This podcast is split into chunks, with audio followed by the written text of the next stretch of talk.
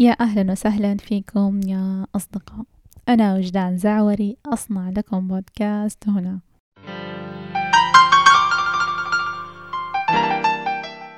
أشارككم فيه أوقات فكرة عميقة أو بسيطة أو حتى مؤثرة. آه، أعتذر اعتذار عميق.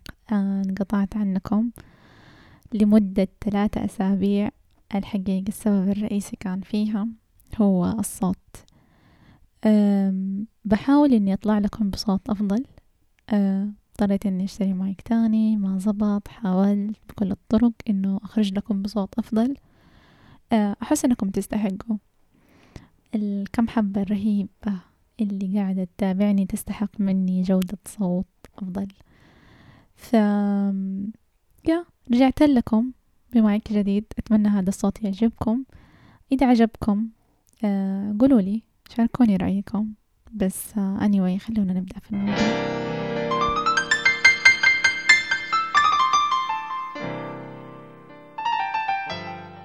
طيب يا أصدقاء آه بالمناسبة رجعت للحياة مؤخرا بعد ما انقطعت عنها لفترة طويلة. آه الحظر كان جدا جميل وجدا مؤلم. أهم شيء إني قدرت أسوي فيه هذا البودكاست اللي مأجلته لي أكثر من سنتين. فخلونا نبدأ بموضوع اليوم. موضوع اليوم عن البقرة لعلاج الحالات النفسية. بعض الناس يحدث لهم اختلال في التوازن الكيميائي بدون سبب في مخهم. يعني ما في أسباب واضحة خلتهم يشعرون بالاكتئاب أو بالقلق أو بالحزن. أغلب الناس تروح للطريق السهل اللي هو طريق الأدوية طريق الأدوية المخدرة اللي قد تعيد هذه المواد الكيميائية لدماغك ويرجع مخك لحالته الطبيعية وقد لا لا يحدث ذلك. في دراسة تقول يشعر غالب الناس بعد تعاطي هذه الأدوية بتحسن وبدفعة كبيرة للنشاط والحيوية. لكن هذا الإحساس غالبا ما يستمر. يقول هذا الشخص وصلت لمرحلة أخذ فيها أقصى جرعة مسموح بها قانونيا طوال 13 عام وما زلت أشعر بالألم. طيب فقرر هذا الشخص اللي اسمه جون إنه يوقف كل شيء ويبدأ بالسفر. والبحث عن إجابة عن الألم اللي يحس فيه. يبغى يعرف كيف وليش نصاب بالقلق والاكتئاب. والأهم كيف نقدر نعالجها. أول حاجة وجدها إنه هنالك سبع أسباب أساسية للقلق والاكتئاب. أغلبها مرتبط بنمط الحياة اللي نعيشه اليوم. يعني إذا أنت كنت وحيد فأنت حتحس بالقلق والاكتئاب والحزن. وإذا أنت كنت تشتغل وظيفة ما تحبها وإذا كنت نادرا ما تتصل بالطبيعة تخرج تمشي حافي القدم تحضن الشجر تأكل الحيوانات تأكل الطيور آه، فأنت غالبا حتقع في هذا الفخ. طيب يا أصدقاء قرر جون يبحث عن الشخص المناسب اللي حيخرجه من هذه الحالة النفسية. فوجد طبيب نفسي في كمبوديا آه، قابله وقال له أنا أعاني إيش الحل؟ قال له أنا لقيت الحل. قبل عشرين سنة لما جيت كمبوديا وأنا زيك من بريطانيا جيتوا معايا يعني قائمة من الأدوية الرهيبة اللي تعالج الأمراض النفسية. فقلت أوه عندي العلاج النفسي الرهيب اللي حيعالج كل الناس اللي تعاني في كمبوديا. فيقول قابلت أحد الحكماء وقلت لهم كيف أنتوا تعالجوا مرضاكم النفسيين؟ فقال هو يعني هذا الطبيب بيعتقد قال كنت أعتقد إنه حيدوني أعشاب يعطوني مجموعة من الكحول ولا من المخدرات اللي يعالجوا فيها المرضى النفسيين. ولكن قالوا له نحن نعالج المرضى النفسيين بالبقرة بمفهوم البقرة. فقام قال لهم كيف؟ يعني إيش يعني تقطعوا لهم لحم البقرة وتدوا لهم إياه ولا تحلبوا لهم حليب البقرة وتسووا لهم منه كده كابتشينو ولا لاتيه. طيب يقولوا يقول هذا الحكيم بدأ مفهوم البقرة عندنا.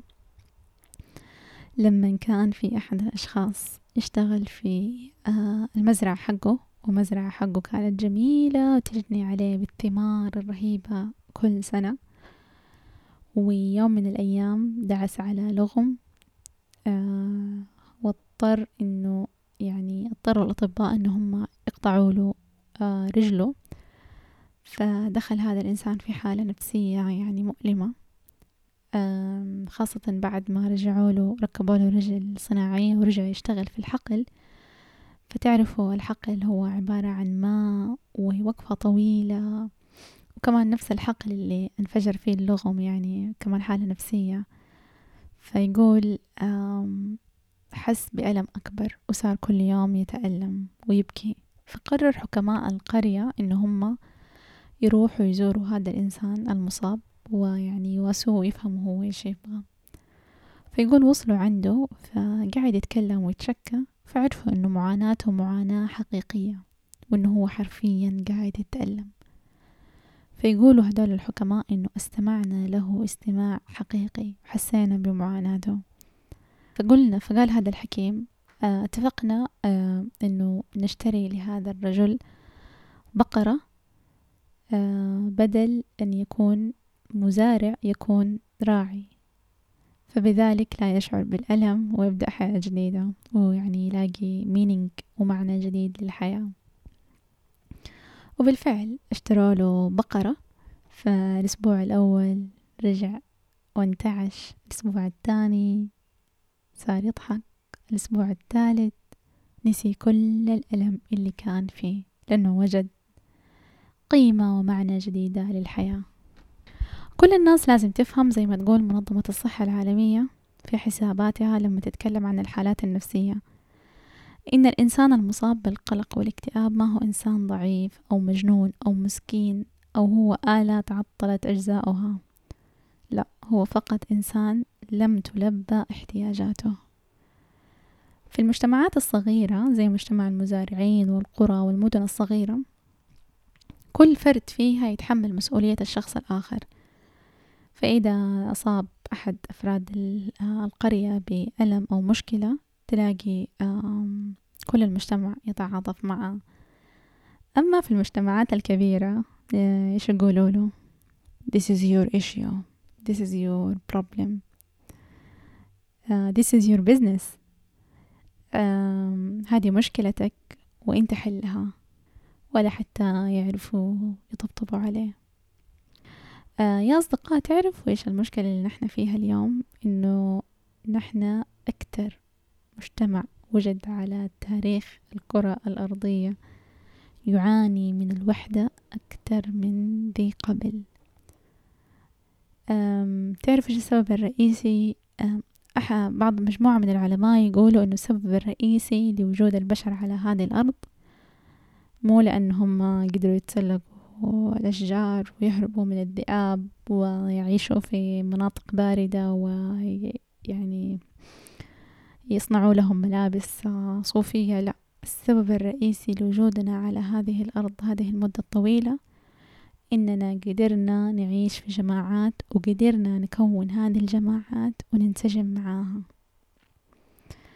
طيب بحكيكم حكاية ليزا.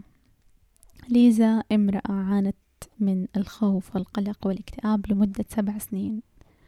قررت ليزا بعد معاناة طويلة إنه هي تخرج وتروح آه، العيادة القريبة منها. فراحت وأعطوها سلسلة عميقة طويلة جدا من الأدوية وفي نفس الوقت أعطوها خطة إنه هي تجي مرتين في الأسبوع إلى هذه العيادة عشان تجلس مع الناس اللي قاعدين يعانوا نفس معاناتها.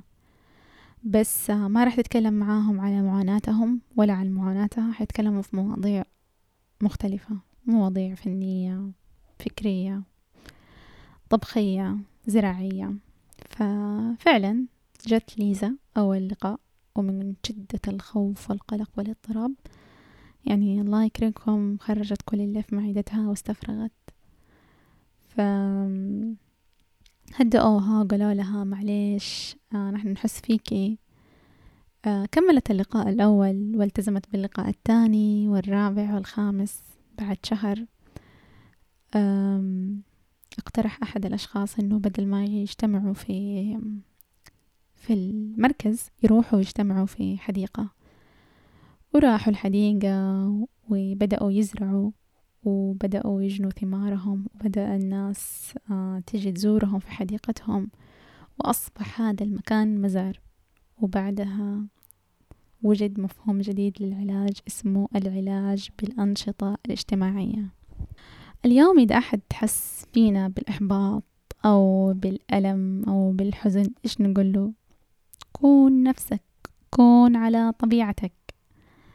بس اليوم بعد ما عشت فترة الحظر الطويلة أنا ما راح أقول له كون على نفسك كن تشبه نفسك لا.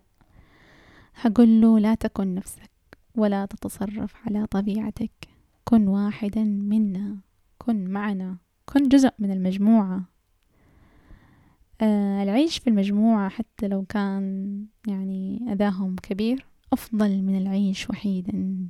صدقوني صدقوني هذه هي الحقيقة اللي توصلت لها. آه قيمنا اليوم صارت مستهلكة وكلها غير صحيحة وسريعة.